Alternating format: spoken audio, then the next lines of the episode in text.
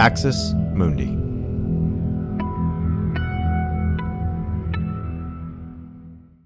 You're listening to an Irreverent podcast.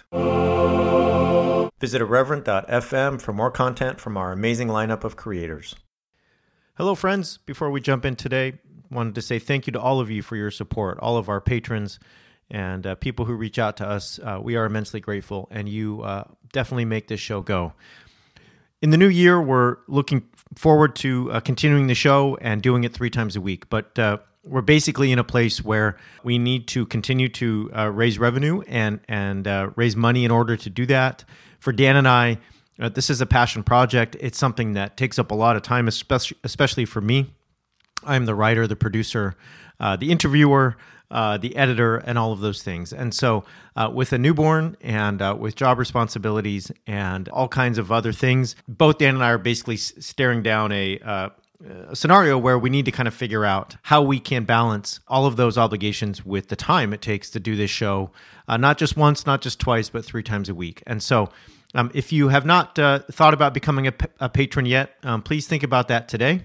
Or if you would like just an ad free experience without having to sign up for Patreon and all that stuff, you can find that uh, in our show notes as well. It would really help us and uh, allow me to focus on content and to interviewing uh, great scholars and journalists and to formulating uh, further uh, series and, uh, and, and documentaries.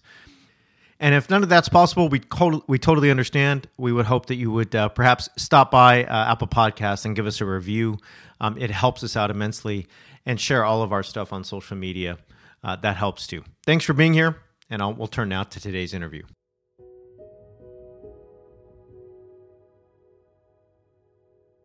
Over the last few weeks, we have witnessed the emergence of new Don't Say Gay bills across the country, most notably in Florida. Well, today I had the chance to speak with Taryn Auerbach, who's a teacher in South Carolina, which has its own Don't Say Gay bill on the docket. Taryn takes me through all the ramifications and consequences that this bill would have for teachers, for students, for the ways that uh, LGBTQ teachers and, and administrators might offer support and affirmation to queer students and others in the community.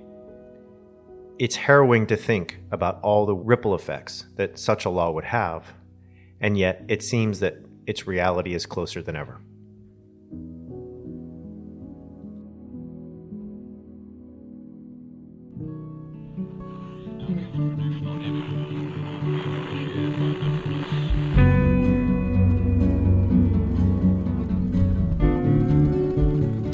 Welcome to Straight White American Jesus. My name is Brad Onishi, faculty at the University of San Francisco. Our show is hosted in a partnership with the Capps Center at the University of California, Santa Barbara. And I have an amazing guest today, someone who uh, I, you know, teachers are always going to be near and dear to my heart. My brother's a third grade teacher. I think teachers are some of the most important people in the world. And so I have a teacher on the show today, which is amazing. And that is Taryn Auerbach. So, Taryn, thanks for joining me. Thanks for having me.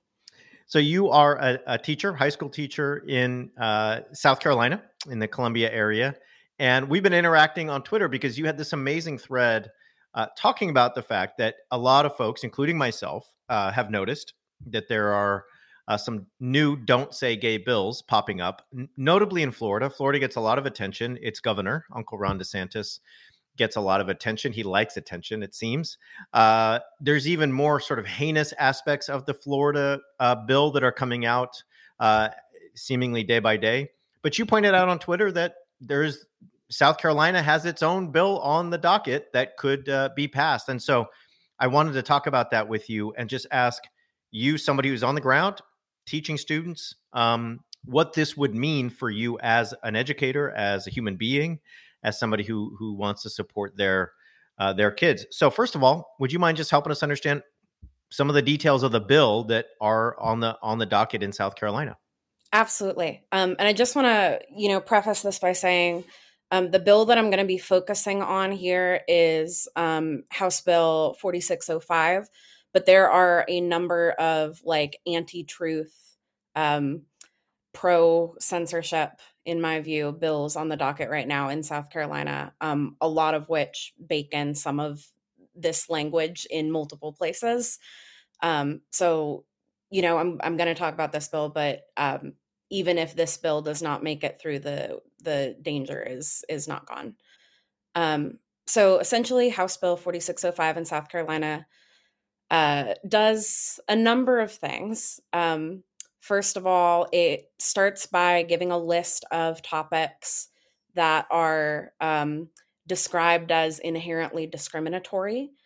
And um, one of the uh, things on that list is um, it would be considered inherently discriminatory to um, ask any individual to affirm, accept, adopt, or adhere to uh, language or definitions, quote, not universally accepted.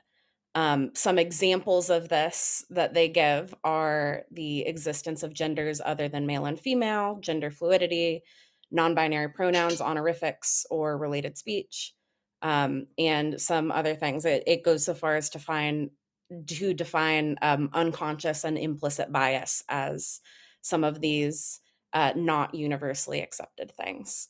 Thanks for listening to this free preview of our Swag episode. In order to get access to the full episode and so much more, become a Straight White American Jesus premium subscriber by clicking the link in the show notes. It'll take you like two clicks, I promise. In addition to getting access to this episode, you'll have access to the entire Swag archive, over 550 episodes. You'll also get an extra episode every month, ad free listening, Discord access, and so much more. All that for less than six bucks a month, and it helps us keep our flag up and continue to safeguard democracy from religious nationalism, extremism, and rising authoritarianism. Check it out. It's not hard, I promise.